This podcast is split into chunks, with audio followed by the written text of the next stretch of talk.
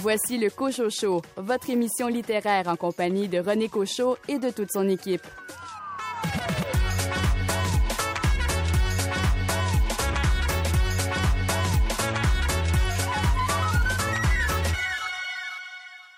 Les activités reprennent lentement dans le milieu littéraire. Parmi celles-ci, les salons du livre. Au nom de toute l'équipe du Cochot Show, nous tenons à féliciter le comité organisateur et les bénévoles qui ont fait du Salon du livre de l'Estrie un succès. Bravo à tout le monde. Ici René Cochot. Au sommaire de l'émission, une entrevue avec Hervé Gagnon à propos de son roman Crossroads. Nicolas Giguère nous parle de son recueil de poésie qui vient de paraître au Cartanier. Et pour m'accompagner, Karine Morin, c'est une bande dessinée qui a retenu votre attention. Cette semaine, je vous parle de la bande dessinée de Valérie Boivin qui s'intitule Rien de sérieux et qui a été publiée aux éditions Nouvelle Adresse. Caroline Tellier, vous nous parlez d'un roman qui vient tout juste de recevoir un prix littéraire. Je vous parle du roman Tout est Ori de Paul-Serge Forêt, édité chez VLB Éditeur. Billy Robinson, vous avez lu le nouveau roman de Larry Tremblay.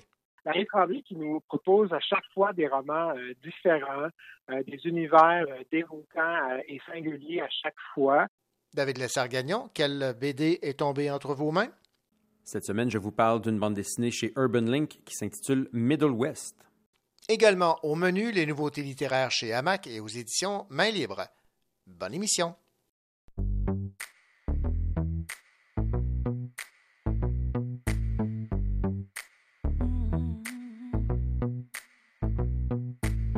Si on arrêtait le temps encore une fois, se baigner en amoureux dans le fleuve Saint-Laurent, voir toutes les étoiles faire des vœux comme avant, plutôt que de voir un soleil sur écran. Aujourd'hui, je réalise tout le temps perdu, à tout détruire pour prouver que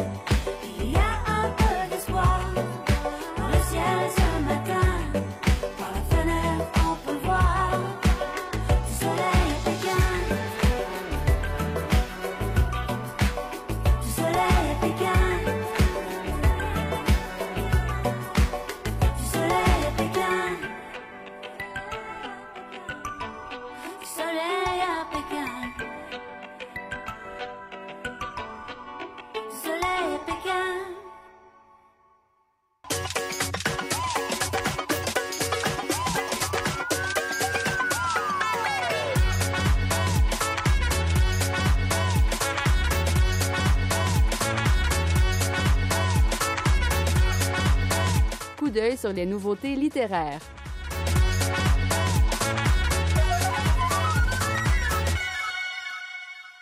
Les éditions Hamac nous arrivent avec une nouveauté dans la collection Hamac illustrée, Quelques jours avec moi de Marie-Lise Hamelin avec les illustrations de Agathe Bré-Bourret. Il porte principalement sur le deuil, la tendresse et la loyauté. Écoutons Anne Pérouse, directrice littéraire des éditions Hamac, nous parler de ce livre illustré Quelques jours avec moi. Le livre, il est dans les, tons de, rose, euh, donc il est euh, très doux, mais à la fois hyper ironique. L'artiste visuel, c'est Agathe Bébé. Donc, euh, Marie-Lise a décidé de travailler avec cette illustratrice qui a su garder dans les visuels une tonalité ironique, une tonalité amusante, décapante, mais très sensible. On connaît Marie-Lise Hamelin par cette sensibilité ironique, par cet engagement social. Elle est journaliste, elle a été chroniqueuse pour le magazine Châtelaine et l'actualité.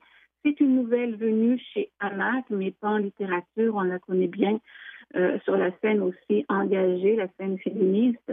Euh, on est très, très euh, heureux d'accueillir cette autrice. On espère travailler encore avec elle de nombreuses années. Vous vous en souviendrez, elle a publié le livre Maternité, la face cachée du sexisme, plaidoyer pour l'égalité parentale. Elle a publié ce texte chez Luméa qui a eu également beaucoup de succès. Elle est actuellement éditrice web à la revue Relations. Et euh, Agathe Bébé, euh, là aussi, elle a, elle a, illustré de nombreux livres. C'est une illustratrice qui est connue. Et tout de suite, je dirais que ça, ça a cliqué euh, entre elles. Il y a quelque chose qui s'est créé, il y a une symbiose, il y a un lien très, très fort entre les images et le texte. Chaque fois qu'on on tourne les pages et qu'on rencontre à la fois le texte et l'illustré, on, peut juste dire euh, ou faire waouh, c'est beau, c'est fort. Euh, il y a quelque chose de, vraiment enlevant. C'est une écriture vibrante, touchante, avec plein de changements de tonalité. On parle du deuil, mais on va aussi parler de la vie quotidienne d'une jeune femme. Et tout ça est relevé, est épanoui par les images c'est euh, un très beau livre illustré. C'était Anne Pérouse, directrice littéraire chez Hamac, qui nous parlait de ce récit dans la collection Hamac illustré, Quelques jours avec moi, de Marie-Lise Hamelin, avec les illustrations de Agathe B. Bourret, nouvellement arrivée en librairie. Ici Nicolas Giguère. Dans quelques instants, je m'entretiendrai avec René Cochot à propos de mon livre Freak Out in a Moon Age Daydream, publié au Cartanier.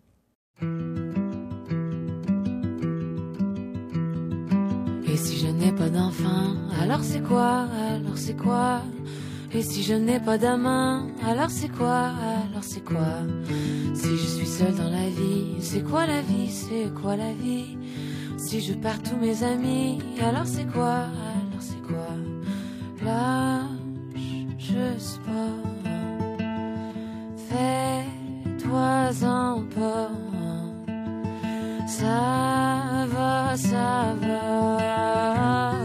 Si je fais rien de ma vie, c'est quoi la vie, c'est quoi la vie?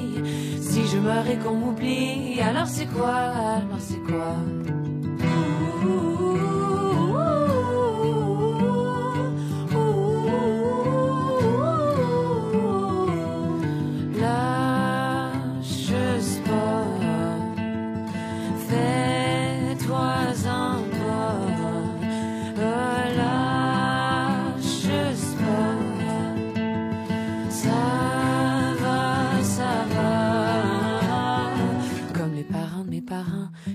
En m'accouchant, comme les enfants de mes enfants qui sont morts-nés en m'accouchant. Quand je suis seule, je suis pas seule, je fais comme s'il était avec moi. Je prends l'oreiller dans mes bras, t'es encore là, t'es encore là. Là, je pas. Fais-toi-en pas. Ça va, ça va.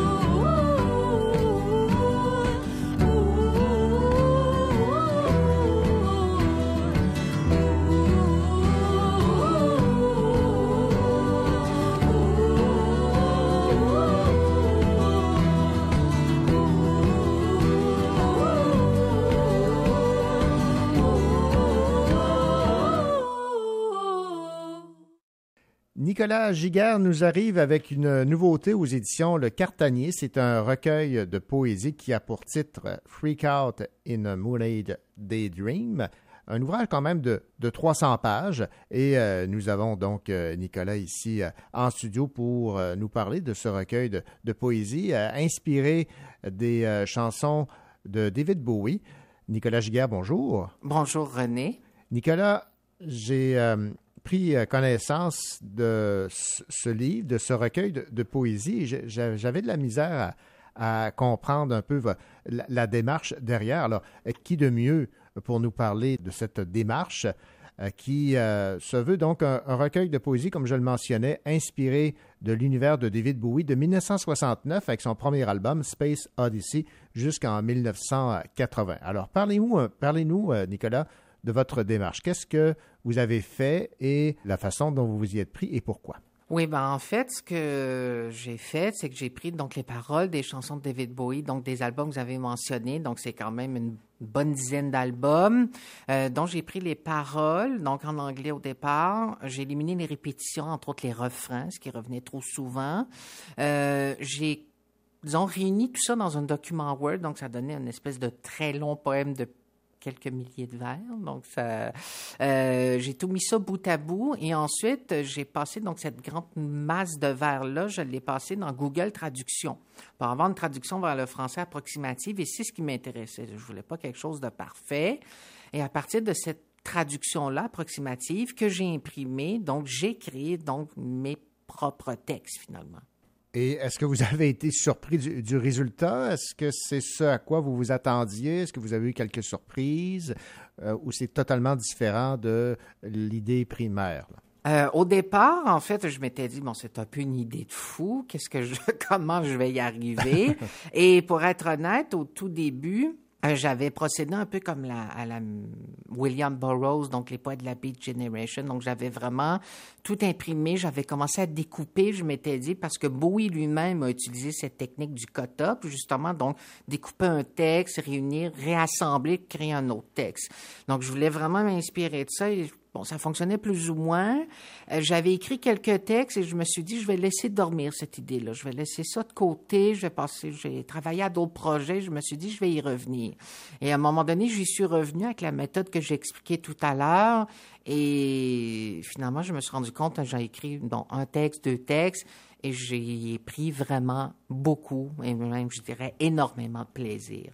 Bon, parlez-moi de votre choix. Pourquoi David Bowie?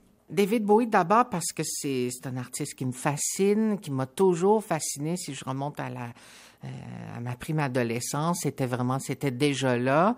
Euh, parce que c'est quelqu'un aussi au cours de sa carrière qu'on a souvent bon, surnommé euh, le caméléon un peu, donc justement de la musique ou du rock. Parce que c'est quelqu'un qui s'est beaucoup renouvelé, qui a cherché constamment euh, à renouveler son langage musical, justement, pas toujours être là où on l'attendait, qui s'est inspiré de tendances aussi nouvelles, qui a toujours été à l'avant-garde beaucoup. Et je, je pense que c'est ce que j'essaie un peu de faire par le biais de l'écriture. C'est, euh, ça peut paraître présomptueux, mais j'aime cette idée que euh, j'aille dans des directions où peut-être les lecteurs, lectrices ne m'attendent pas. Puis peut-être qu'avec ce livre, je pense que c'est ce qui peut se produire. Euh, et c'est tant mieux aussi. Je me dis, je, euh, il y a des œuvres, en fait, on sent, disons, que c'est en quelque sorte des quelques obsessions qui sont vraiment sillonnées, creusées par leur auteur-autrice. Je pense que j'ai envie de faire également la même chose et je pense que c'est ce qu'on fait quand on est auteur-autrice, on est écrivain-écrivaine, mais j'ai envie aussi de le faire de différentes façons. Donc, la forme vraiment m'interpelle de plus en plus. Et certainement avec ce recueil-là, donc je pense que c'est un bon en avant. Tandis que Major Tom attend de mourir dans sa capsule spatiale, l'homme qui a vendu le monde écume eBay en quête d'une santé mentale. Ziggy Stardust et les araignées de Mars, nouveau messie, euh, proclament que la Terre s'est désintégrée il y a cinq ans et que tous nous vivons dans une simulation schizophrène au visage foudroyé. Le moins que l'on puisse dire, c'est que la matière, elle est là, parce que David Bowie nous a créé des personnages de par son univers, de par ses chansons qui euh, peuvent être très, très inspirants. Absolument. Et je pense à d'autres aussi comme Halloween Jack, le Thin White Doug. Et c'est clair que j'ai voulu justement donc dans, ce texte sur la quatrième de couverture un peu reprendre ces personnages de David Bowie finalement euh, pour donner un peu une teneur, justement donner l'idée du livre. Qui donc ces personnages se retrouvent également donc dans, l'univers donc justement de Freak Out et The Moon Age Daydream. Je n'ai pas voulu du tout les écarter. Et l'idée finalement avec ce titre, c'est certainement d'arriver avec des textes où finalement euh, on reconnaît aussi David Bowie, donc on reconnaît certaines paroles des chansons, c'est presque du mot à mot euh, comme traduction, mais on me reconnaît aussi. Et ce que j'ai trouvé fascinant finalement dans ce processus, euh, c'est que bon, peut-être que je suis davantage connu pour des textes, on pourrait dire très autofictionnels, pour ne pas dire autobiographiques, que et quelqu'un, entre autres.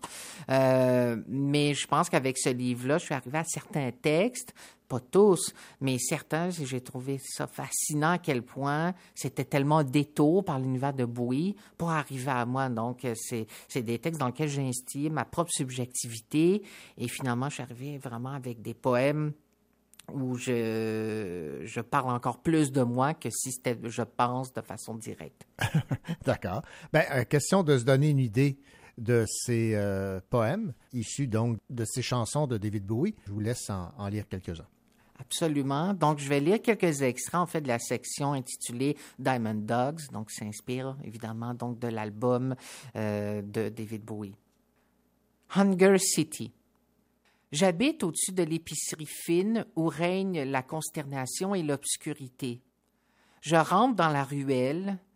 Il ne tient qu'aux résidents de décider s'ils veulent s'abonner à TVC 1.5. Ils regardent les émissions du jour, s'achètent de la bière au dispensaire et reviennent sans cligner des yeux. Je voulais dire et surtout accomplir quelque chose en écrivant ce poème. Tout s'est perdu entre deux feux rouges. Hunger City 2. Assoyons-nous sur nos mains dans un autobus de survivants. Jouons aux touristes ébahis à Hunger City ou à New York, des villes à gogo où la fadeur s'insinue. En ces temps de crise, nous pourrions écrire à nos proches, mais nos noms de famille sur les enveloppes seraient incestueux. Les jours des planètes sont en retard, le monde s'endort face à notre agitation lente et vaine. Coda. Partout où je vais, des mères soupirent, des grands-mères se bousculent sur la place du marché, des garçons s'extirpent des mines où on les fouette, des hommes vêtus de cuir revendiquent leur droit de porter des chaps et rien d'autre. Partout je les vois, je fredonne des chansons surannées. Je me dis que mon point de vue sur le monde vaut bien n'importe quel autre point de vue sur le monde. Bullshit. Achat au dépanneur du coin. Les clients, pas tous des enfants de cœur, se moquent des sirènes accidentelles déchirant la nuit. Ils promènent leurs yeux de cendre sur les chaînes qui les entravent. Je vis dans un monde pour lequel on ne peut plus rien, ou si peu. Je passe à la caisse, je me dirige vers la sortie, serrant contre moi un sac de papier qui contient une main, je ne sais pas à qui elle appartient, les yeux d'un aveugle, un peu d'huile à transmission et trois gommes bazooka. Le Boxing Day chez Walmart. La file d'attente est out of sight et out of sound. Halloween Jack, le responsable de la sécurité, est un vrai chaufferet. Il nous met en joue avec son pointeur laser et tire. Il force les hommes poilus à s'étendre sur la chaussée. Un policier s'incline et baise les pieds d'un prêtre, puis ceux d'une drag queen. Nous crions des noms de couleurs, vert, beige, gris, mauve, peau, pour meubler le silence, pour couvrir le vacarme. Comment savoir s'il restera des télés, des PlayStation 5 lorsque j'entrerai enfin? La peur me fait perdre tout bon sens. Ben, c'est de toute beauté, ça. Donc, l'univers de Nicolas Giguère et de David Bowie en, poésie. Bon, euh, est-ce qu'on on peut considérer que vous êtes sorti un peu de votre zone de confort, mais pas, pas tant que ça, parce que c'est on retrouve un peu ces, textes courts, condensés, avec des, thématiques quand même assez, euh, assez connues là, de, ce que vous avez publié jusqu'à présent. Absolument. Euh, il y a une certaine forme, disons, oui, de sortie de ma zone de confort, mais en même temps, euh, disons, de partir d'éléments, disons, qui sont déjà là, d'éléments du discours social, mm-hmm. De euh, de textes qui existent, disons, déjà et que, que je reprends pour en faire autre chose, ben, c'est quelque chose, en fait, qui se retrouve justement dans, euh, dans d'autres de mes livres. Je pense à Marque déposée, où là, c'était justement donc, les marques commerciales mhm. euh, qui m'intéressaient. dans Petites annonces aussi, donc chez Amac en 2020, où là, je m'inspirais, disons, d'annonces, donc euh, d'hommes sur les sites de rencontres qui sont à la recherche d'autres hommes. Là, cette fois-ci, tout simplement, c'est que j'ai utilisé donc les paroles de David Bowie comme matériau de départ, que j'ai en quelque sorte, je dirais pas dépassé, mais que j'ai utilisé pour en faire tout simplement autre chose. Trois mots-clés pour euh, résumer votre recueil de poésie, Nicolas Giguère. Absurde, obscène, tragique. ça résume bien? Ça résume très bien. Ce sont d'ailleurs des mots que Alexis Morin, mon éditrice, justement, a utilisés pour caractériser le projet et je pense qu'elle le caractérise très, très bien. Eh bien, Nicolas Giguère, merci beaucoup pour euh, cette entrevue à propos de votre recueil de poésie publié aux éditions Le Cartanier, Freak Out in a Moon Age Daydream. Merci beaucoup et surtout, euh, bonne chance. Merci beaucoup, René.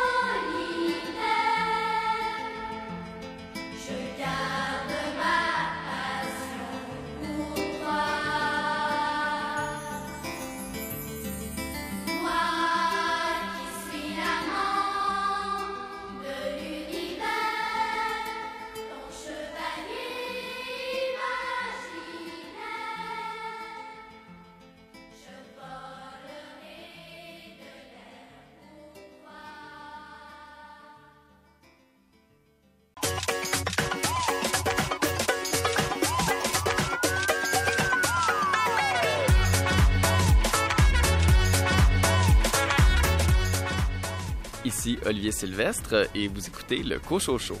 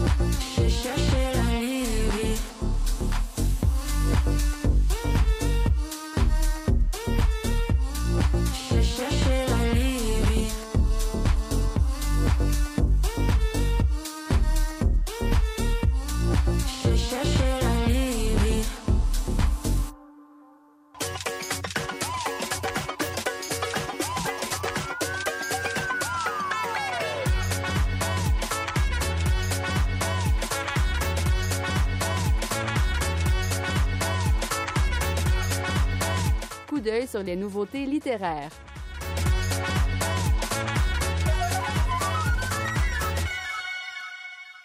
Les éditions Main libre sont tombées sous le charme du roman de Madeleine Monette, Skate Park, un roman déjà publié, mais qui a eu droit à une petite refonte. On écoute Stéphane Despatie, directeur littéraire des éditions Main libre. pour nous, c'était évident que c'est une des missions pour nous d'un éditeur, c'est de faire vivre des livres. Et parfois, quand on parle comme d'une œuvre qu'on estime euh, ici comme majeure, l'œuvre de Madeleine Monette, et de voir qu'il y a un de ses livres qui n'était plus disponible, on trouvait que c'était notre rôle de la rendre disponible. Maintenant qu'on le reprend, Madeleine a réactualisé euh, ce livre. Les références sont d'aujourd'hui. Euh, parce que ça se passe entre autres chez les jeunes dans le monde du, du rap, dans le monde du skate. Donc, elle a réactualisé certaines choses. Elle a aussi ajouté, il y a comme une mise en abîme, euh, c'est- pas majeur, mais il y a une, une dizaine de pages de plus que dans l'autre édition. Puis il y a beaucoup, beaucoup de petites retouches comme ça. On en a profité pour, euh, elle en a profité pour peaufiner ce roman-là qui était déjà très abouti et très fort.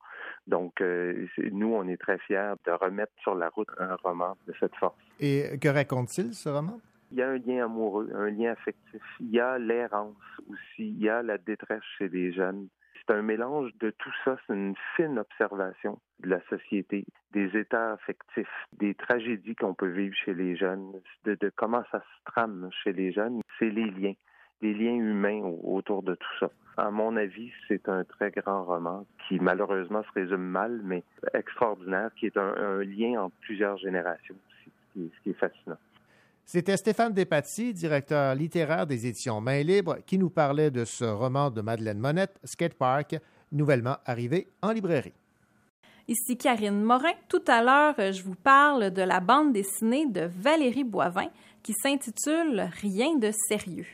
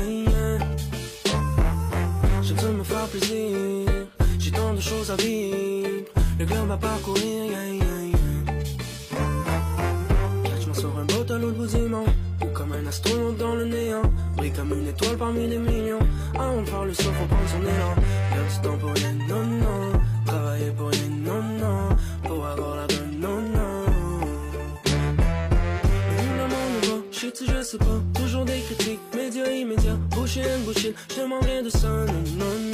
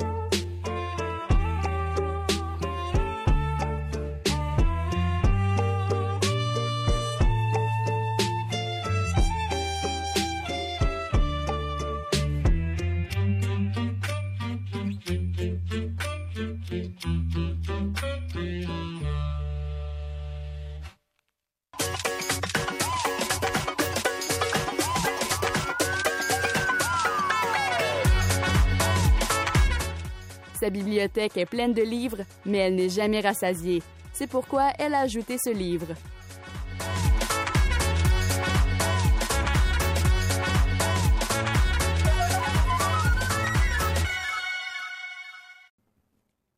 Karine Morin, bien le bonjour. Bonjour René. Rien de sérieux, c'est le titre d'une bande dessinée dont vous allez nous parler cette semaine. C'est de Valérie Boivin et c'est euh, à Nouvelle Adresse. Et euh, si je ne m'abuse, vous n'êtes pas euh, quelqu'un qui lit beaucoup de bandes dessinées. Là. Non, c'est malheureusement pas dans mes habitudes de lectrice de lire des bandes dessinées, mais celle-là m'a tellement été recommandée que j'ai fini par flancher et puis je n'ai vraiment pas été déçue de ma lecture. Ça a été une très belle recommandation. Ben voilà. Alors, je, suis de ceux et celles qui euh, vous ont recommandé euh, cette lecture parce que j'avais beaucoup, mais vraiment beaucoup aimé et surtout beaucoup ri à cette bande dessinée euh, Rien de sérieux. Alors, dans un premier temps, Karine, résumez-nous de quoi il s'agit. Oui, Madeleine a désormais 35 ans et elle n'en peut plus du célibat qui perdure depuis quelques années.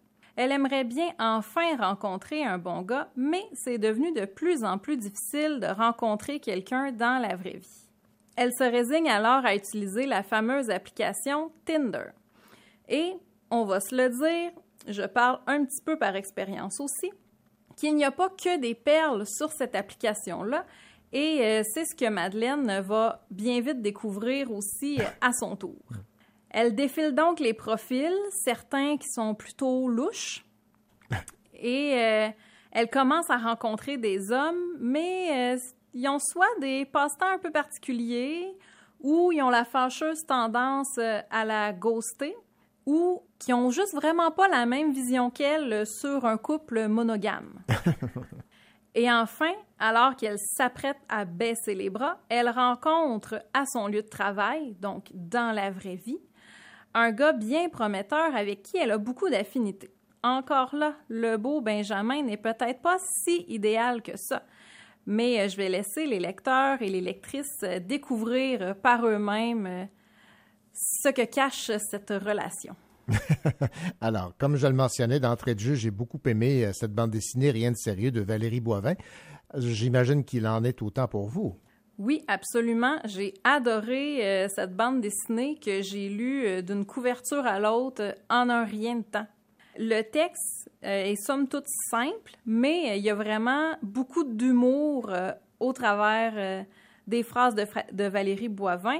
Mais il y a aussi une belle sensibilité, surtout entre les deux personnages principaux, qui sont deux grandes amies, donc Madeleine et Bénédicte. Mais c'est surtout le personnage de Madeleine que j'ai aimé euh, j'ai aimé sa sensibilité euh, qu'elle dégage et une sorte de naïveté aussi euh, qu'on constate dans sa recherche d'un partenaire potentiel.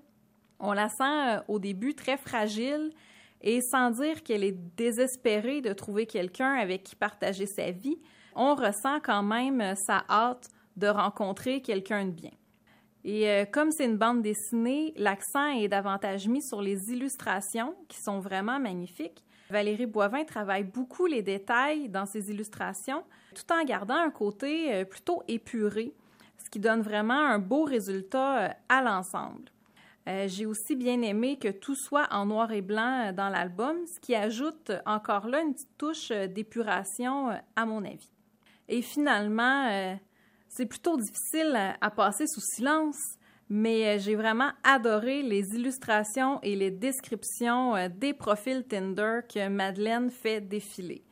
Euh, c'est vraiment avec beaucoup d'humour. Et comme j'ai moi-même connu une très courte expérience sur l'application par le passé, je peux dire que les profils sont drôlement réalistes, ce qui est presque malheureux parfois aussi. Et je me suis reconnue un peu à travers le personnage, le parcours de Madeleine euh, dans cette application qui regroupe, euh, disons-le parfois, euh, toutes sortes de spécimens. donc, ce fut une lecture vraiment très agréable, très, très drôle et aussi touchante par moments dans ce que vivent les personnages. Et euh, je vais sûrement me laisser tenter euh, plus souvent par des bandes dessinées à l'avenir parce qu'on peut euh, faire des belles découvertes comme dans ce cas-ci avec la bande dessinée de Valérie Boivin. Ben voilà donc pour euh, ces commentaires sur cette bande dessinée Rien de sérieux de Valérie Boivin. Et euh, Karine, j'aurais le, goût de vous demander peut-être de lire quelques-unes des euh, présentations Tinder qu'on retrouve dans cette bande dessinée, parce qu'on parlait beaucoup de, l'humour de Valérie Boivin. Et je pense que vous avez là, quelques exemples qui vont permettre aux gens d'avoir avoir une meilleure idée. Oui, on peut prendre celui d'Éric qui dit je peux te couper ton bois de chauffage, repeindre ton appart, changer tes pneus, puis faire ton rapport d'impôt. Hugo, à la recherche d'une fille pour combler mon siège passager vide. PS, j'ai une belle dentition. Sébastien, 6 pieds 3, 175 livres, belle apparence. Je vais y aller sans détour. T'es vraiment mon genre si tu fais 5 pieds 2 et moins. Yannick, je suis la force du viking marié à la souplesse du ninja et au rythme de Patrick Swayze. Une petite dernière peut-être. On a Kiki. Aimes-tu la vie comme moi? Vois-tu la vie comme ça? Référence à Boule Noire. ben voilà, donc ça, ça donne un aperçu de, de, cet humour qu'on peut euh, retrouver dans cette bande dessinée Rien de sérieux de Valérie euh, Boivin.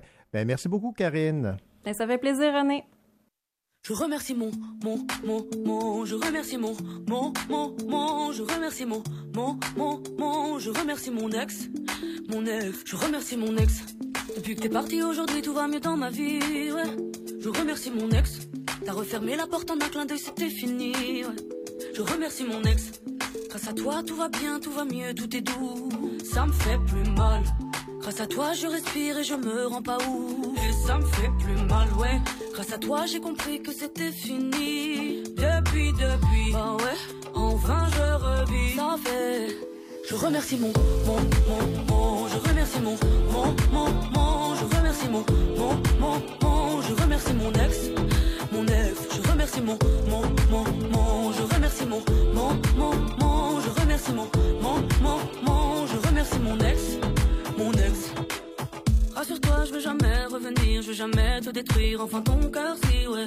J'ai pas voulu tout ça aujourd'hui. Si on en est là, c'est à cause de toi. T'as été d'une lâcheté, ouais. Ça me fait plus mal. Après tout ce temps, tu m'as pas respecté. Et ça me fait plus mal. Grâce à toi, j'ai compris que c'était fini. Je remercie mon, mon, mon, mon, je remercie mon, mon, mon, mon, je remercie mon, mon, mon, mon, je remercie mon ex, mon ex, je remercie mon, mon, mon, mon, je remercie mon, mon, mon, mon, je remercie mon, mon, mon, mon, je remercie mon ex, mon ex. Arrête de raconter, ouais. C'est toi qui es parti apeuré, ouais. Mais je ne reviendrai plus jamais, jamais. Toi tu m'aimeras à tout jamais, jamais. Hey. Arrête de raconter, raconter. Je sais que tu peux mourir avec toute ta fierté. Mais je ne reviendrai plus jamais, jamais. Et toi tu m'aimeras à tout jamais, jamais. Je remercie mon, mon, mon, mon, je remercie mon, mon, mon, je remercie mon,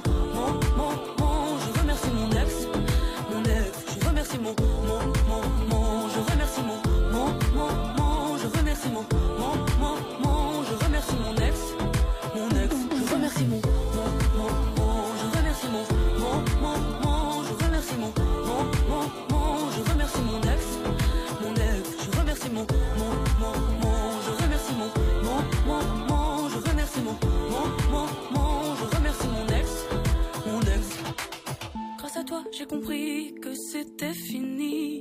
Depuis, depuis, enfin je revis. Ici David Lessargagnon, libraire à la librairie Appalache. Cette semaine, je vous parle de Middle West, une bande dessinée de Scotty Young et de Jorge Corona. Le souffle tendre de la nuit, sur mon cœur encore engourdi, s'est posé. Je ne fréquente pas trop mon lit, je déambule en plein Paris, médusé.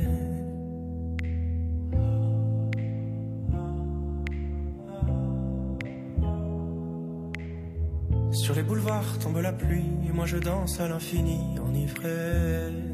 Oh, il faudrait que tu sois sorti pour m'expliquer enfin le bruit démodé qui coule dans mes veines. La nuit, je ne dors pas. Je fais des rêves qui parlent de toi. La nuit, je ne dors pas. Je fais des rêves qui parlent de toi. De tes amants, de tes poètes, de tes ivresses et de tes fêtes. La nuit, tu ne me réponds pas. Et je m'imagine glisser mes doigts dans ta bouche comme la première fois.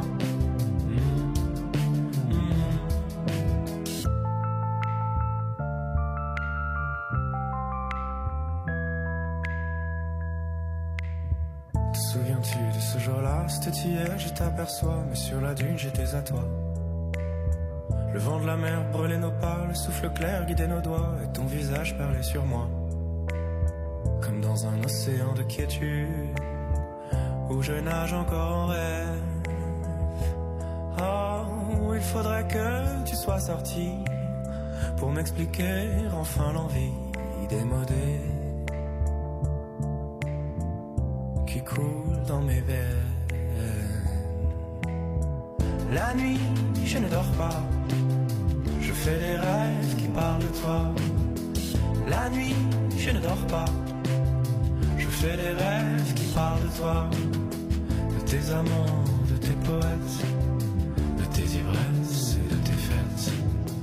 La nuit, tu ne me réponds pas. Et je m'imagine glisser mes doigts dans ta bouche comme la première fois.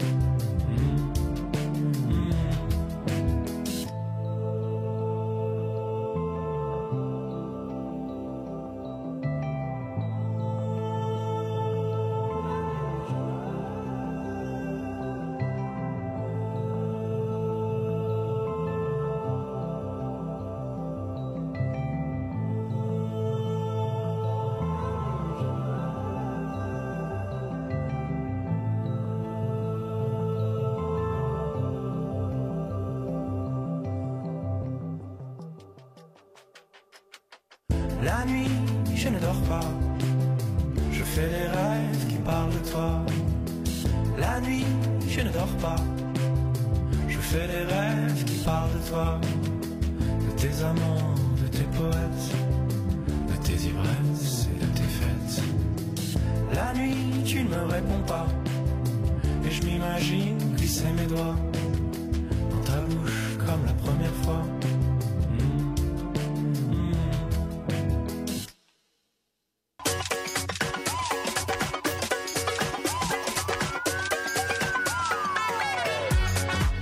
Pas besoin de lui faire un dessin pour qu'il vous parle de BD. David Lessard-Gagnon.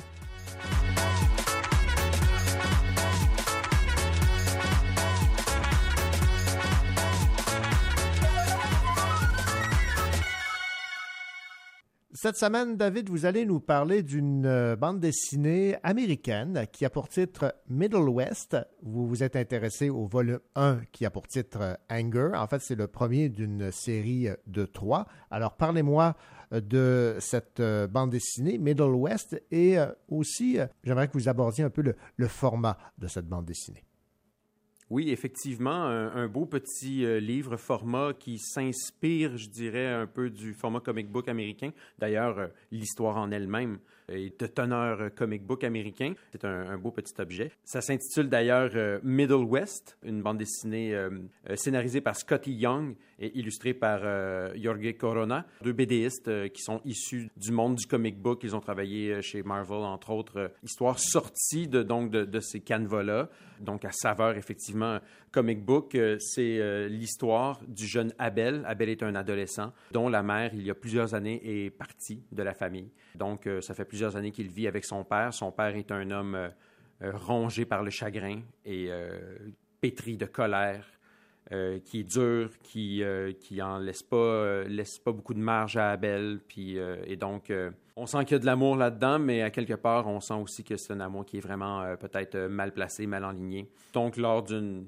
d'une énième mais particulièrement intense chicane, colère entre les deux, Abel va fuir la maison pour partir euh, à l'aventure, il ne sait pas trop en fait qu'est-ce qu'il fait. Il s'en va pas nécessairement chercher sa mère ou quoi que ce soit. Il s'en va, il fait juste quitter le foyer parce que c'est plus, euh, c'est plus possible de vivre comme ça. On est donc dans un monde de l'adolescence, un monde de la découverte du monde. C'est un monde qui est, euh, qui est très ancré dans un style fantastique, il y a des villages, on est aux États-Unis d'une certaine manière. Oui, on est dans le Midwest, hein, ça s'appelle Middle West, fait qu'on est dans une ambiance effectivement de Midwest américain, il n'y a aucun doute. Mais il y a une dimension fantastique, fantasmagorique à tout ça. Il y a des gens qui ont effectivement des pouvoirs, il y a toutes sortes de créatures. D'ailleurs, euh, Abel est accompagné de, de son ami Renard qui va jouer l'espèce de Jiminy Cricket pour lui, là, euh, en, le, en, le, conseillant, en l'assistant, en le défendant parfois, mais aussi en ayant une attitude là, tout à fait renardesque hein, qu'on peut imaginer d'un renard. Fait que, il n'est pas tout le temps, tout le temps, tout le temps gentil. Donc, c'est un premier volume qui s'appelle Anger. Bon, j'aurais aimé ça que ça soit euh,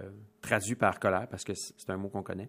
La colère est effectivement au cœur de ce volume-là, puis c'est vraiment euh, ce, sentiment euh, poche négatif qui va être le générateur de toutes ces aventures-là.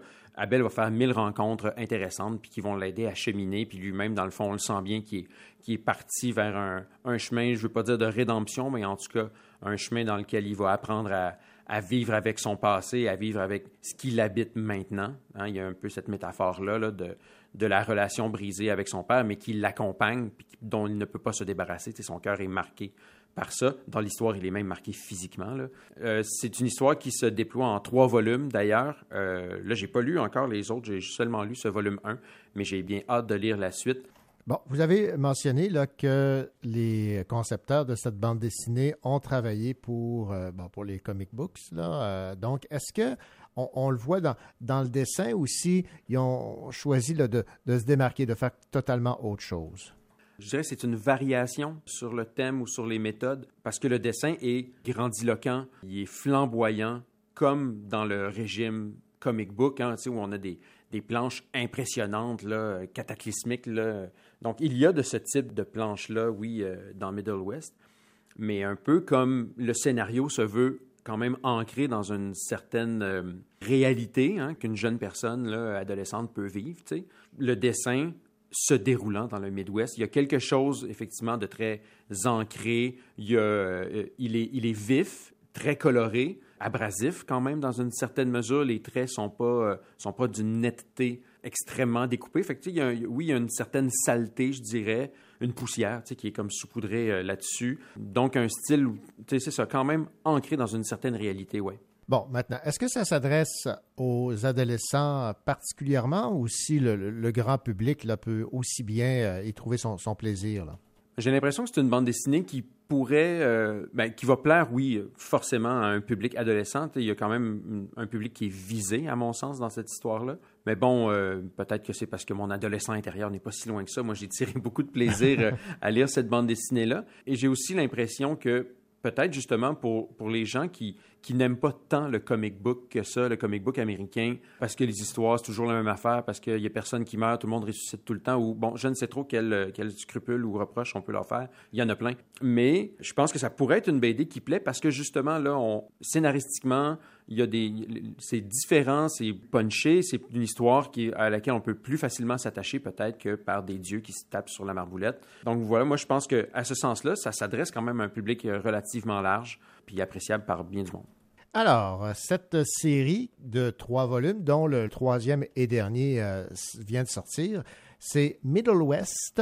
Le volume 1 dont vous nous parliez, euh, David, c'est Anger, colère, et c'est de Scott Young et Jogay euh, Corona. Voilà. Merci, David. Merci, René.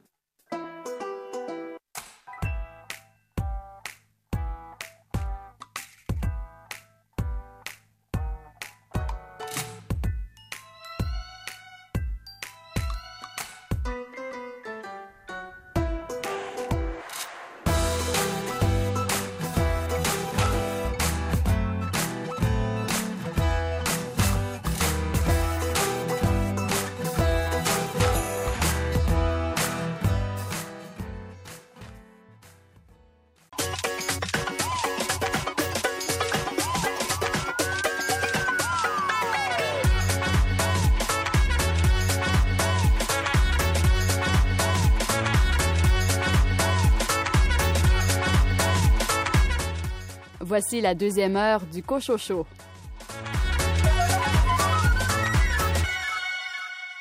Au sommaire de cette deuxième partie d'émission, une entrevue avec l'auteur Hervé Gagnon à propos de son roman Crossroads. Caroline Tellier, vous nous parlez d'un roman qui vient tout juste de recevoir un prix littéraire.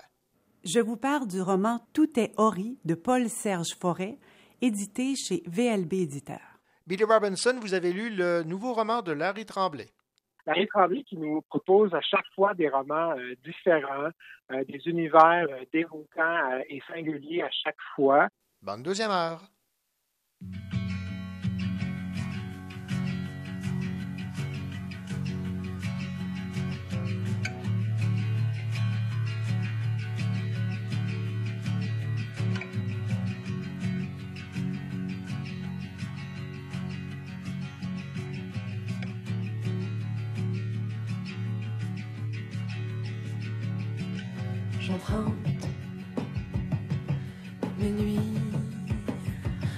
Mon sommeil.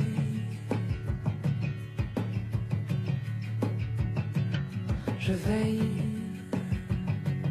j'avise de mon île solitaire.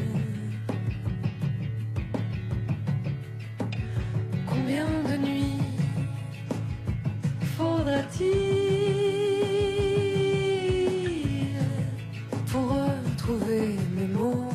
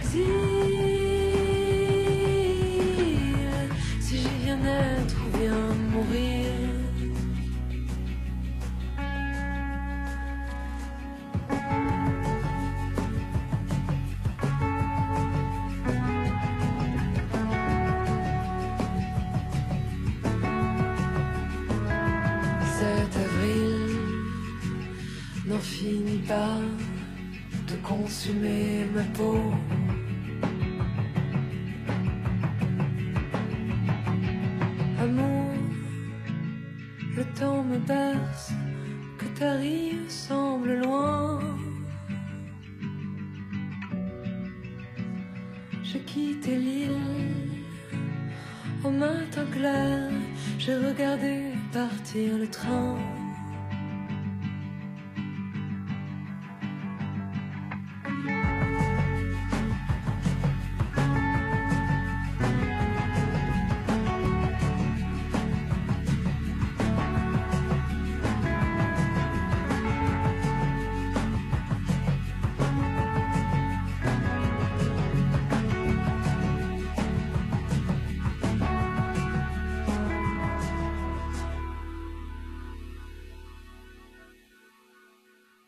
Lorsqu'ils reçoivent une lettre de Simon Jackson, euh, les invitant à venir la rencontrer pour prendre possession d'objets ayant appartenu au légendaire bluesman Robert Johnson, l'historien Donald Kane et l'anthropologue Virginia Kraft n'ont rien de plus en tête qu'une publication universitaire qui contribuera à l'avancement des connaissances sur les origines du blues.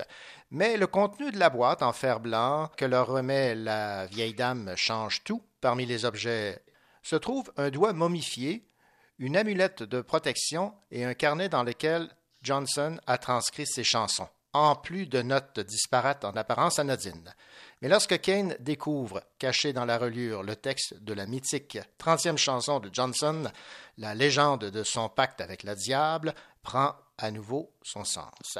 Voici, en gros, le résumé du nouveau roman Crossroad, la dernière chanson de Robert Johnson, de l'auteur estrien Hervé Gagnon, paru chez Hugo Roman. Hervé Gagnon, bonjour.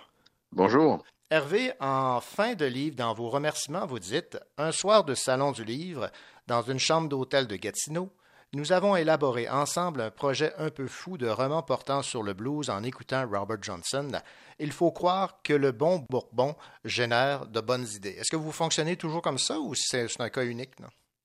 C'est vraiment un cas unique. C'est que mon éditeur, Pierre Bourdon, et moi-même euh, avons une affection particulière pour le blues. Et puis, bon, c'est ce que c'est, les, les, les, fins de soirée de Salon du Livre. Où On est fatigué, mais en même temps, on est content, on est heureux, on veut continuer à jaser. Fait que je m'étais retrouvé dans la chambre de Pierre, puis on avait chacun notre, notre iPod, puis on avait un petit haut-parleur, puis on s'est fait une iPod battle, là. une bonne bataille de iPod, mais seulement avec du blues. Et puis, euh, je Bon, évidemment, j'avais apporté une bouteille de bourbon qui avait de l'allure. Et puis, à mesure, à mesure que la bouteille descendait, nos idées augmentaient. Et, euh, et c'est inversement proportionnel. Hein? Et puis, tu arrives, à un point de saturation où là, la, la, la proportion s'inverse. Ouais. Mais euh, on était encore dans la bonne proportion et euh, on s'est mis à parler de Johnson en écoutant Johnson, puis en, en mettant le doigt sur les petites choses qu'il qui faisait qui étaient uniques. Et, et Pierre m'a sorti tout d'un coup, il m'a dit pourquoi, pourquoi tu me fais pas un roman là-dessus, qu'est-ce que t'attends? Je suis sorti de ta chambre d'hôtel avec un projet de roman. C'est fou comme ça. Bon, ben, coudon, il était vraiment euh, bon, euh, ce Bourbon, pour euh, donner cette idée de roman. C'était du Elijah Craig quand même. D'accord. bon, parlez-moi de cette fascination Hervé, que vous avez pour euh, Robert Johnson, parce que vous l'avez dit, là, vous aimez le, le blues, euh, vous, vous en jouez, euh, vous l'écoutez. Parlez-moi de ce mythique Robert Johnson. Ben, écoutez, Johnson, c'est, c'est, il est considéré à plusieurs égards comme la, base de tout en blues, ce qui n'est pas, pas totalement vrai par ailleurs.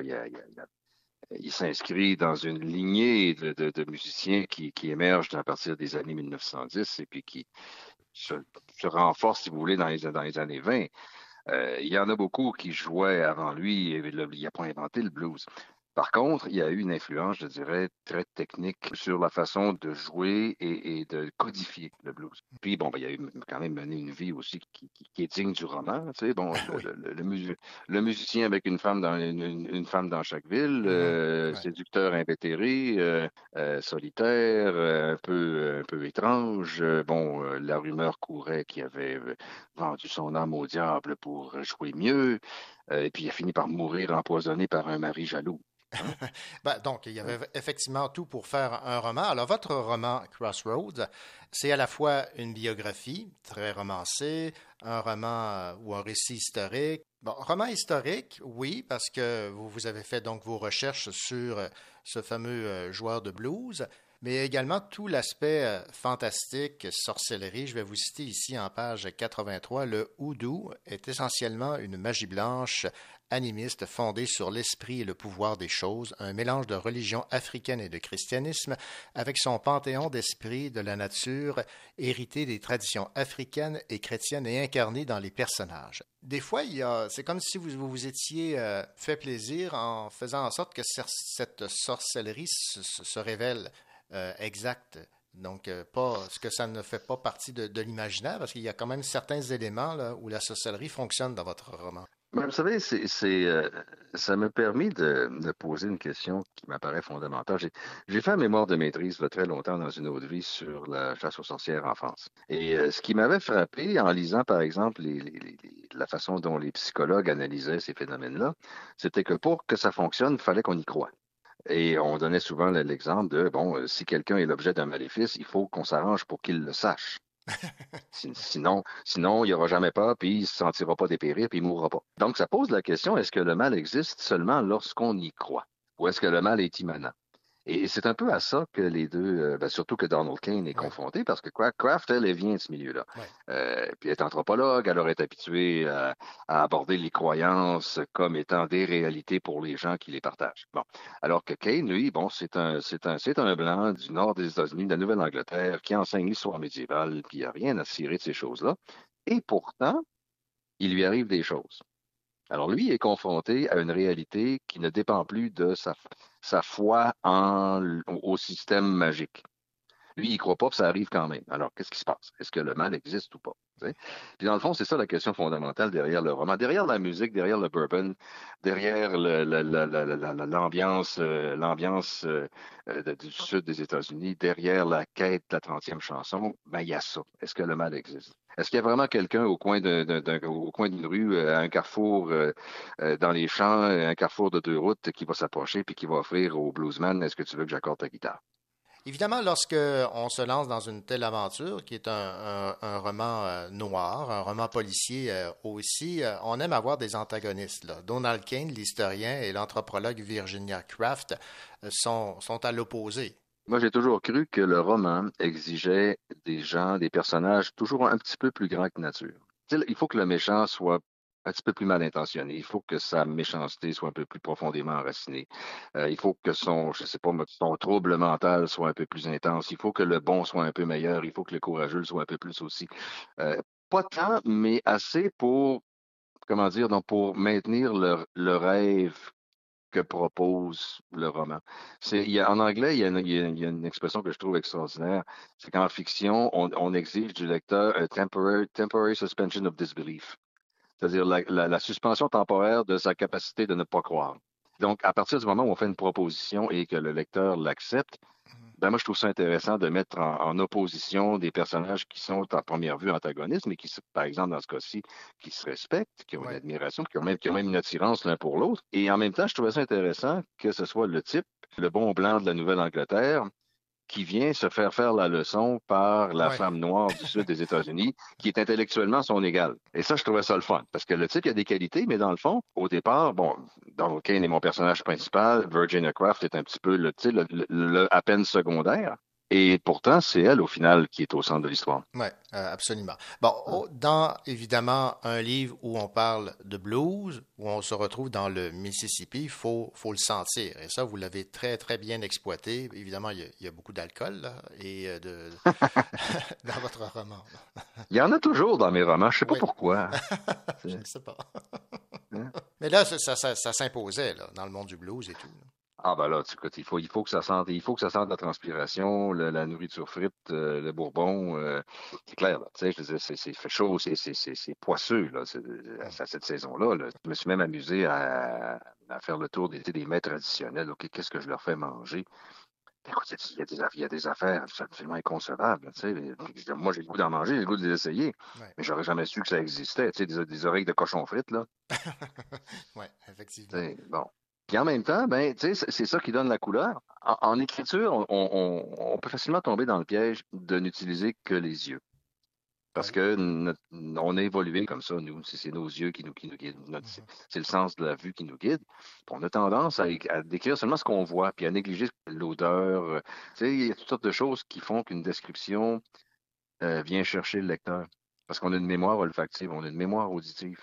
Et, ça, même nous, dans notre vie tous les jours, on, les néglige beaucoup. Alors, moi, c'est important quand je décris que le lecteur sache que ça sent. Si ça empeste, je lui dis comment.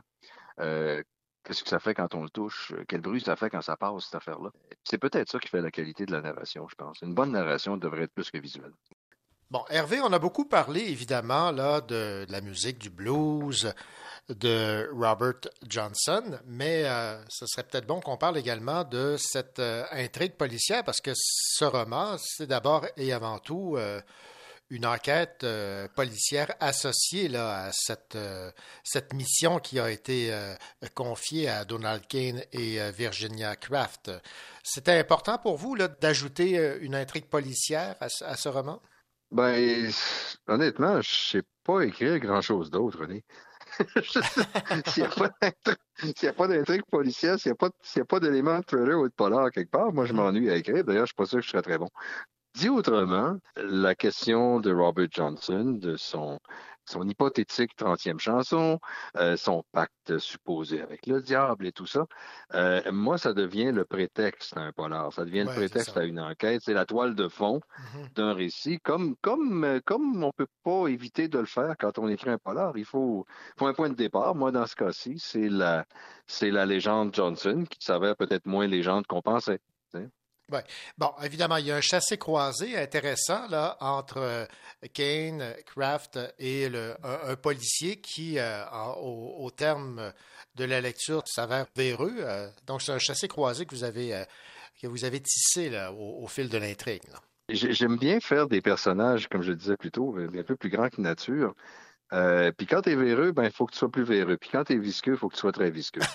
Euh, et, et, et ce policier-là est sorti de nulle part. Honnêtement, euh, comme j'écris sans plan, euh, moi, au départ, quand, il- quand il, a- il est arrivé dans l'intrigue, bon, il y avait y avait une, une mort à constater. Et de fil en aiguille, je me suis rendu compte qu'il avait fait quelque chose que moi, je savais pas qu'il avait fait. Et c'est c'est Kane qui, qui, qui a allumé à un moment donné, puis il dit, ben, c'est forcément lui. Mais moi-même, je le savais pas. Mais tu sais, inconsciemment, quand on écrit, euh, on, on tisse l'intrigue et on laisse des fils pas attachés en sachant qu'on va les rattraper. Alors, je sais où je vais, je sais de quoi je veux parler, je sais en gros comment je veux que ça finisse, mais je fais confiance à des personnages bien, bien tournés qui vont, qui vont prendre les décisions que leur nature leur permet de prendre. tu sais. Ouais. Bon, parlant de ces fameux personnages, il y en a un qui euh, m'a particulièrement euh, fasciné. Je- vous la décrivez ici en page 215 de belle façon. Des cheveux blancs et fins couvraient son crâne. La peau de son visage, plus grise que brune et délavée par les ans jusqu'à devenir presque translucide, était si ridée qu'à côté, une vieille pomme séchée avait l'air fraîche. Elle avait tant rapetissé et son dos était si recourbé qu'elle atteignait à peine le sternum de son arrière-petite-fille, qui, en cet instant même, la serrait très prudemment, mais avec une profonde tendresse dans ses bras. La vieillarde, manifestement ravie, souriait, dévoilant une dentition étonnamment complète, mais jaunie par des décennies de fumée, et Ken se dit qu'elle avait possiblement survécu au déluge et connu le vieux Mathusalem. Vous aimez ça, vous, euh, décrire les, personnages de façon à ce qu'on les ait bien en tête? Mais c'est important. La, la lecture, c'est fondamentalement une expérience sensuelle, c'est sensoriel. Déjà, quand on fait le test, malgré les, les descriptions, je pense que je fais des gens qui sont quand même assez, assez détaillés, puis je dirais assez contraignantes pour le lecteur. Là. Euh, étrangement, si tu fais le test avec ton lecteur euh, de un an après, six mois après, et tu dis ce personnage-là, il est comment, tu vas avoir huit, huit descriptions différentes. D'accord. Parce que les gens, les gens se construisent une image mentale du personnage et tu vas retrouver un moustachu alors qu'il n'y en a pas de moustache. Euh, Tu sais, des choses comme ça. Et ça, c'est fréquent. C'est, c'est- Moi, ça m'étonne toujours. là. Mais euh, maintenant, je le sais. Alors, je l'ai décrit le mieux possible, mais j'ai pas le, j'ai pas du tout, j'ai pas aucun espoir que ça, que ça finisse dans la tête du lecteur comme moi je l'ai décrit.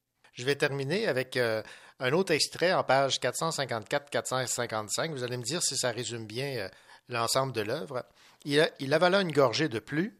Son monde basculait, le doigt momifié, les mojo bags malveillants, la hot food power, les exorcismes qui se terminaient en coma, les messages d'outre-tombe transmis par une vieillarde inconsciente, les codes chiffrés cachés par Johnson dans son carnet, les rencontres organisées dans des restaurants fantômes qui n'existaient plus depuis des décennies, une absence qui se concluait dans une ruelle inconnue, tout cela n'était pas du genre à intéresser le jeune inspecteur, plutôt un psychiatre. Kane se redressa brusquement. Virginia Kraft, elle, le croirait. Il bondit sur ses pieds et héla un taxi. Est-ce que ça résume bien euh, l'intrigue générale? Ça résume parfaitement. C'est, c'est, euh, ça, je dirais que ça va chercher l'esprit du récit, ouais. ouais. Et on va terminer avec euh, cette euh, chanson interprétée par Steve Hill de Robert Johnson. Dans quelles circonstances cela s'est fait? Parce que on, on peut l'écouter, cette chanson, elle, elle est disponible. Oui, ben Steve est un ami à moi depuis, depuis longtemps. Puis euh, quand je lui ai dit que j'allais faire un roman sur Robert Johnson, écoute, on partage cette, euh, cet appétit pour Johnson et cette curiosité, cette passion pour Johnson. Puis on en a beaucoup parlé. Puis quand, quand j'ai commencé à faire le roman, euh, on, s'est parlé. Je dis, écoute, parle-moi de Johnson. Qu'est-ce qui, qu'est-ce qui a fait? Que- Qu'est-ce qui a influencé? Donne-moi, ta lecture de ça. Alors, on a choisi une chanson. Ah, et là, on a, rega- on a regardé Crossroads parce que c'était le titre du livre. Et là, ben, écoute, Crossroads, comme Steve dit, elle est enregistrée mille fois, il n'y a plus rien, de- plus rien d'original. Alors, on s'est, on, on- on s'est décidé sur euh, Hellhound on My Trail parce que, selon, selon les- la, la plupart des connaisseurs, c'est son chef-d'œuvre. Parce que c'est une chanson qui est torturée, euh, qui lui-même avait enregistré en accordant sa guitare un ton plus haut pour forcer sa voix.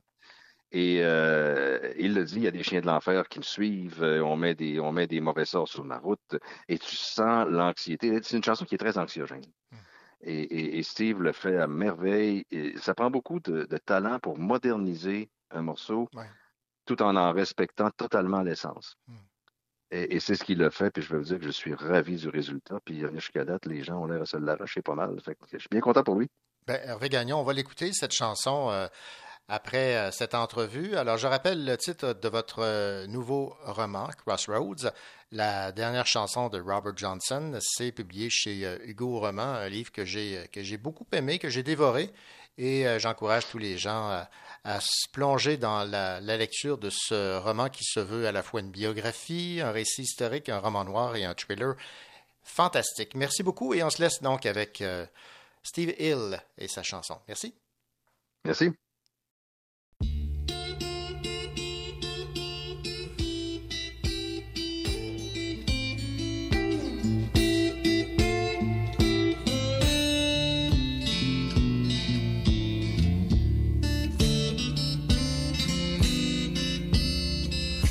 To keep moving, gotta keep moving.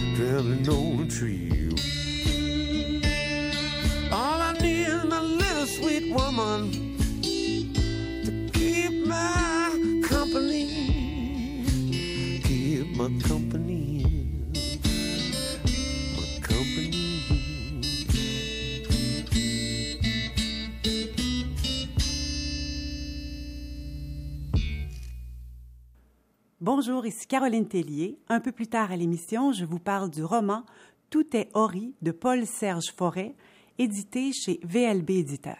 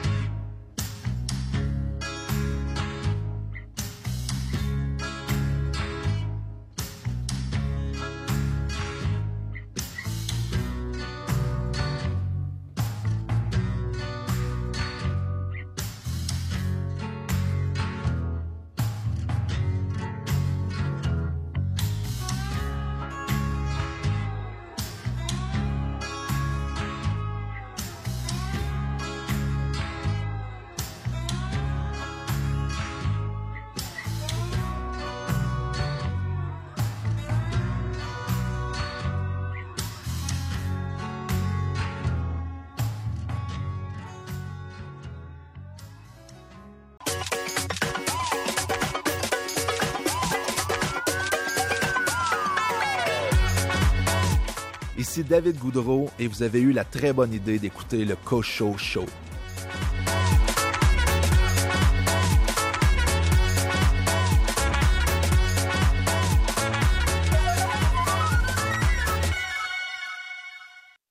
Sourire à l'endroit, il veut me la faire à l'envers. T'as plus personne chez qui te plaindre, tu fais sonner mon tel. Je mets toutes tes larmes dans un arrosoir. Les gens comme toi, je les connais bien, je les fuis comme la peste. La peau sur les os, c'est la faute des autres. C'est même plus des couteaux, mais des armes que j'ai dans le dos. Pour toi, j'ai pas raison, donc pour toi, j'ai pas de réseau. Je me préfère dans un zoo, loin de ces animaux. J'ai fait beaucoup trop de choses pour me donner bonne conscience. Je prends ma douche avec un bidon d'essence.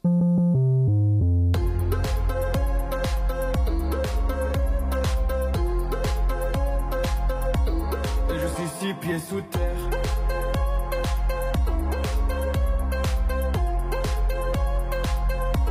Et je suis six pieds sous terre.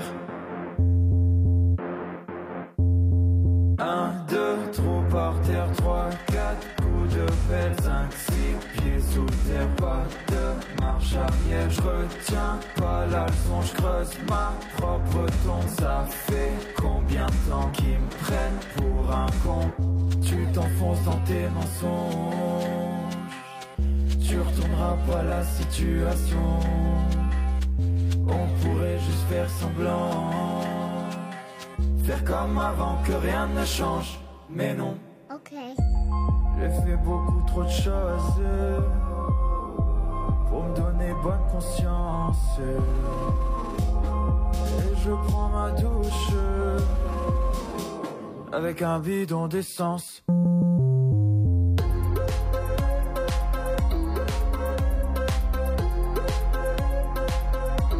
Et je suis six pieds sous terre.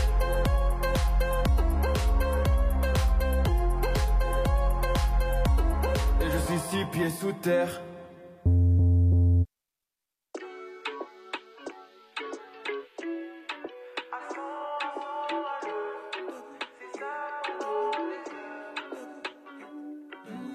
Des années à bosser seul comme un damné. J'ai sauté les étapes, mais j'ai pigé. J'ai douté à m'en rassasier. J'ai tiré sur la corde pour pas lâcher. Maintenant je ressens le besoin d'être seul. Le temps passe, plus il m'isole. Des hauts, des bas, j'en suis enfin là. Et dans ma tête ça va à 100 à l'heure. À 100, à 100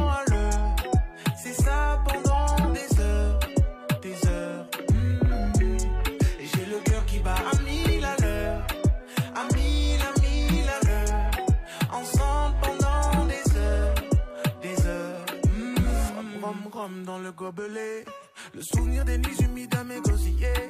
Du début à la fin, faudra cavaler. Goûté au succès et c'est à côté.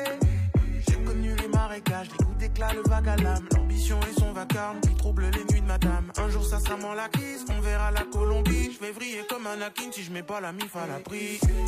Et dans ma tête ça va à 100 à l'heure. À 100, à 100 à l'heure.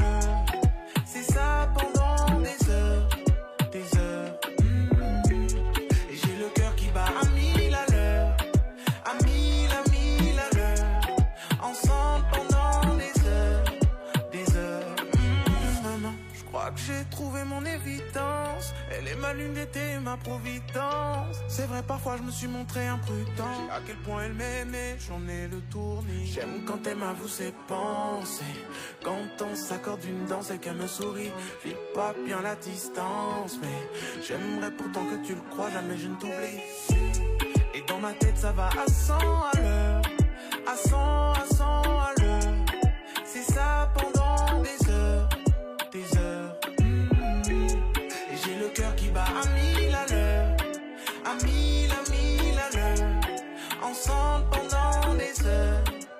des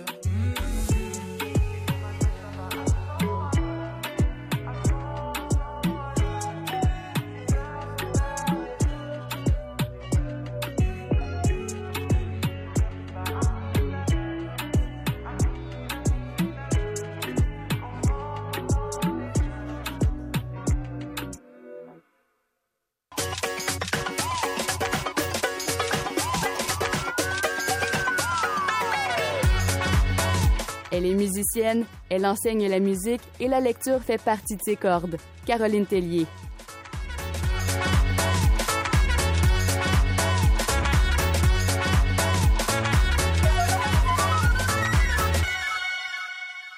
Caroline Tellier, bien le bonjour. Bonjour René.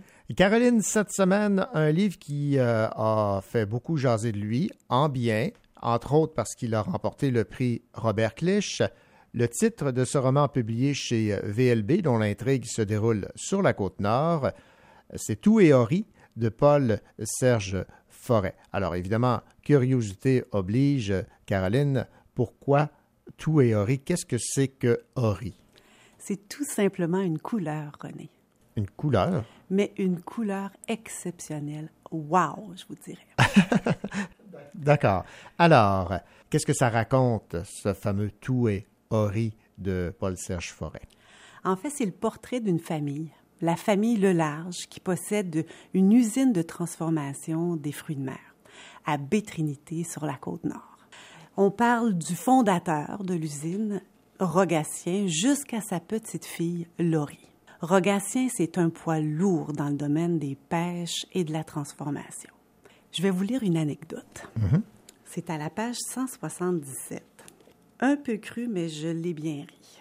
En mars 1988, alors que plus personne n'en parlait, Rogatien avait reçu un gros chèque du gouvernement, plusieurs centaines de milliers de dollars avec la mention Fonds d'indemnisation du fruit de mer.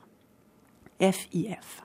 Le chèque portait la signature du premier ministre. Rogatien l'avait exhibé à tout le monde au party de fruits de mer numéro un. Comme il approchait le chèque de la flamme de son briquet, Robert l'avait supplié de reconsidérer son geste.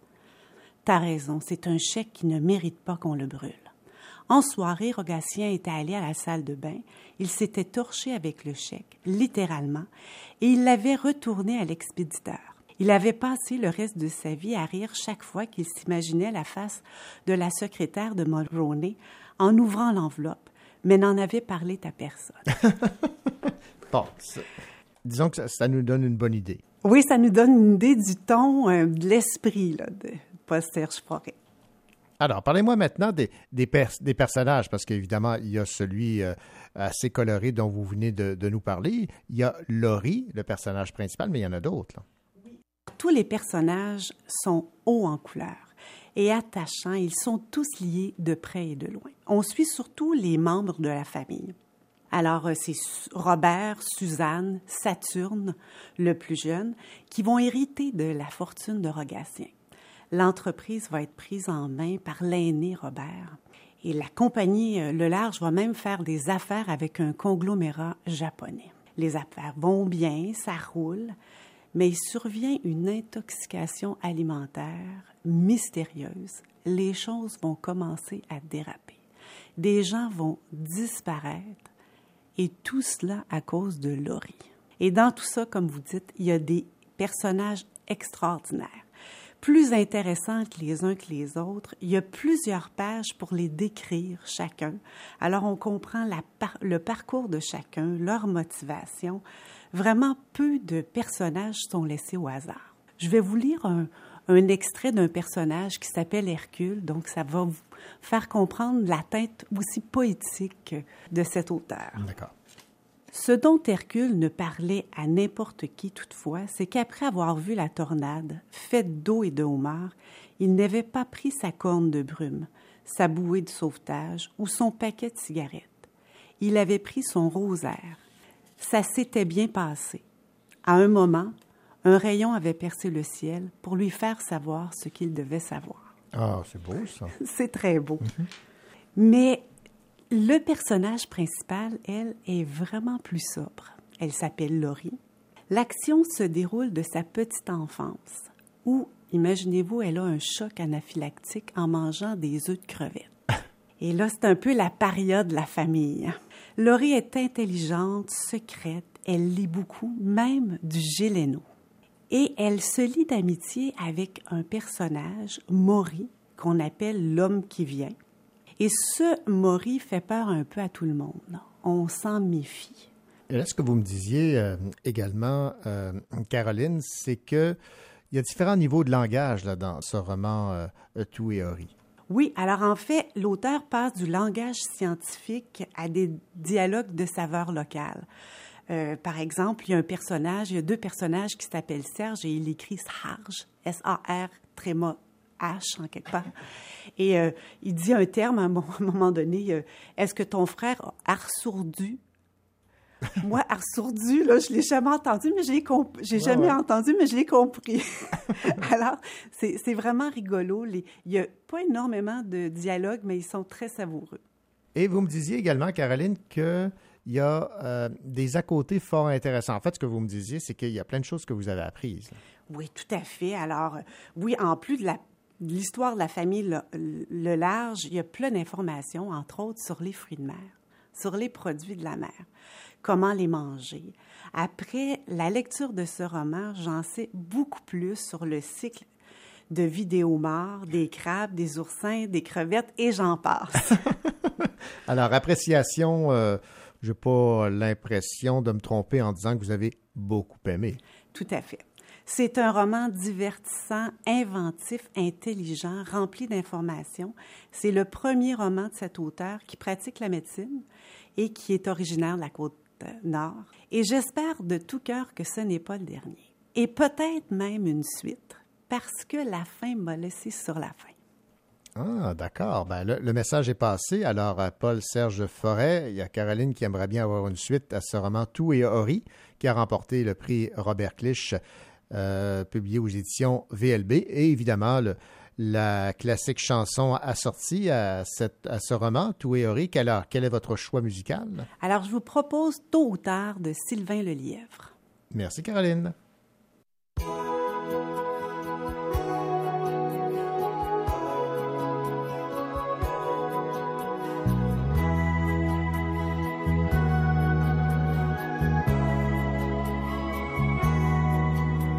À force d'avaler cheveux dans leur soupe, un jour les belugas couleront comme des chaloupes, tôt ou tard. À force de bouffer nos excréments chimiques, un jour les fruits de mer seront tous en plastique, tôt tard. Et pour se rappeler comment c'était de l'eau, on se passera les films du commandant Cousteau. Ou alors simplement on se jouera la mer, la mer qu'on voit danser le long des golfes clairs, tôt ou tard. Tôt tard, un jour, il sera trop tard. Un jour, il sera trop tard.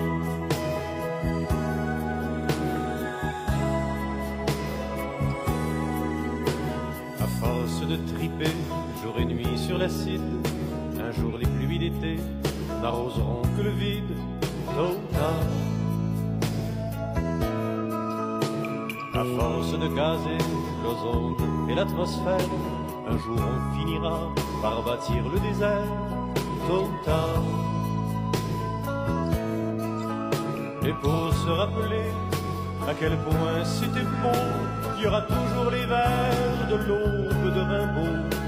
Sinon quelques photos de vacances aux Antilles, rescapées par hasard d'un album de famille, tôt ou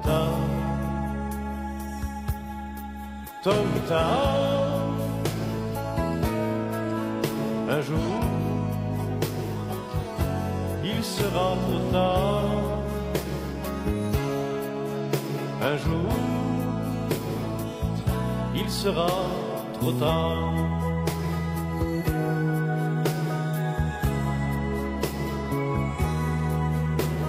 À force d'exploiter tout ce qui n'est pas nous, qu'on pleure à la télé, tant que c'est à genoux, tôt ou tard. À force d'affirmer que nous sommes tous des frères, du moment qu'on veut jouer au cow-boy nucléaire, tôt ou tard. Un jour, on entendra sur une autre planète, dans l'immense dérive de l'air et des comètes, une chanson qui dira comment c'était joli, ce caillou dans l'espace où s'ébattait la vie, tôt ou tard. Tôt un jour, il sera trop tard.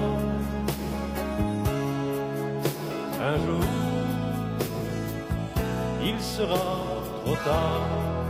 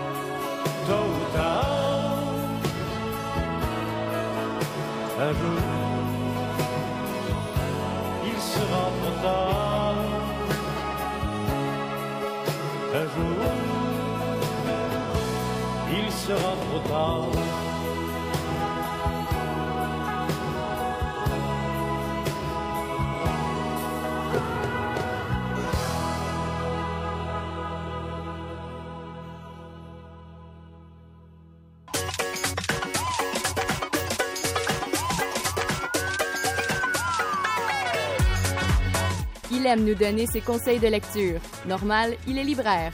Billy Robinson.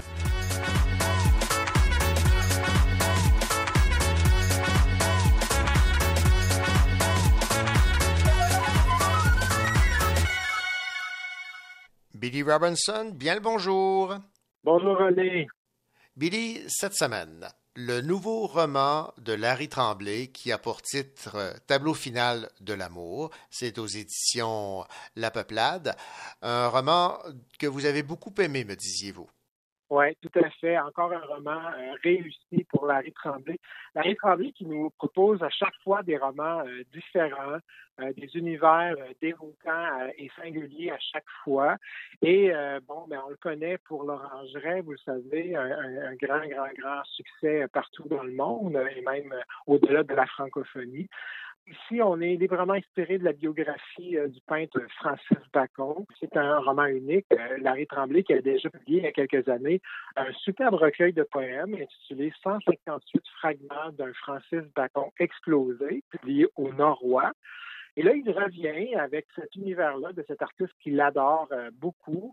La dernière fois, c'était un recueil basé sur la vie de cet artiste encore, mais il déconstruisait un tableau comme si c'était un corps humain, euh, donc thème qui était privilégié par l'artiste, euh, bien entendu. Donc, dans son nouveau roman, il revisite donc la vie de l'artiste d'une façon vraiment admirable, à l'image de l'homme, sans compromis. Ça se déroule au milieu du siècle dernier, dans une Europe qui est blessée entre les deux guerres. On retrouve là, une horde de créateurs, de fabuleux artistes au destin fascinant et au dessin fascinant et souvent funeste. C'est une biographie qui est fictive. Ça étonne, tant que, en fait, qu'on croit que le récit est totalement authentique. On y croit, là, mais vraiment énormément. Euh, c'est ce qui est encore plus beau, c'est cette aventure amoureuse-là qu'il nous raconte, euh, aussi singulière que tragique, qui est racontée par l'écrivain. Il, il s'adresse à cet amant tout le long du roman qui euh, entrera avec fracas, c'est le de le dire, dans la vie de l'artiste pendant une tentative de vol en pleine nuit. Et euh, l'expérience va complètement euh, séduire et même faire chavirer l'artiste au point où, obsédé, il va souhaiter transformer cette relation ambiguë, étrange, malsaine en un chef-d'œuvre artistique en faisant de lui là, sa muse. Donc, c'est un roman qui est encore une fois qui est sublime, touchant. C'est un regard sur l'être humain, la profondeur de l'amour, bien entendu, du désir au cœur de la création et euh, d'une vie qu'on veut euh, remplie de beauté et d'art. Alors, un immense coup de cœur, ça va plaire à beaucoup, beaucoup de gens, je crois. Ça plaît déjà beaucoup à beaucoup de gens. C'est un grand succès depuis sa sortie et euh, je, je, n'attends que de belles choses sur la suite des choses avec, justement avec ce roman. Bien, merci Billy Robinson pour cette belle critique de ce nouveau roman publié aux éditions La Peuplade, Tableau final de l'amour de Larry Tremblay. Merci. Merci beaucoup, René. À bientôt.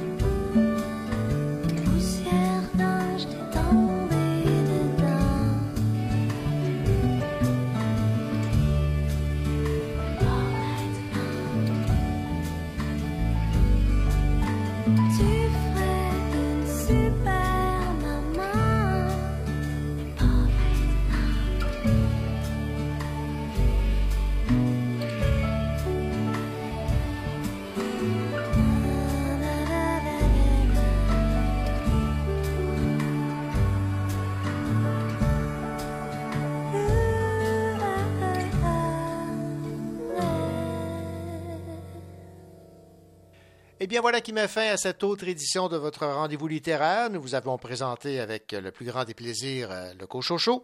Nous vous rappelons que cette émission est disponible en balado si vous souhaitez réécouter le contenu de l'émission ou une partie du moins. Nous vous souhaitons entre-temps une belle semaine. Nous vous convions à un prochain rendez-vous la semaine prochaine et d'ici là, bonne lecture.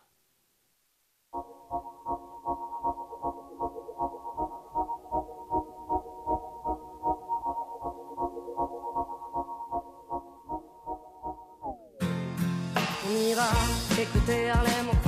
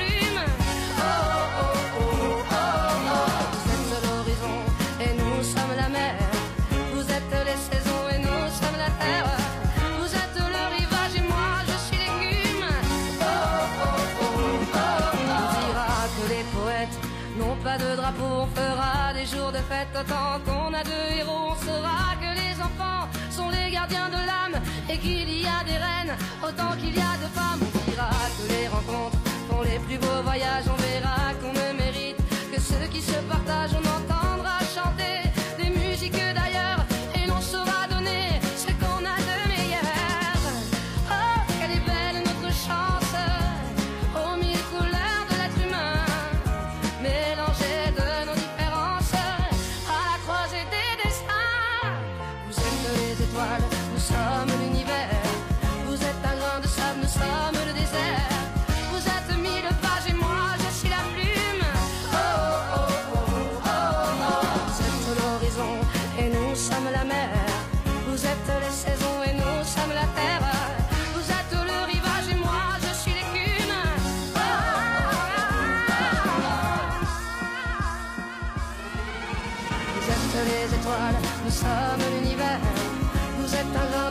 ça désert.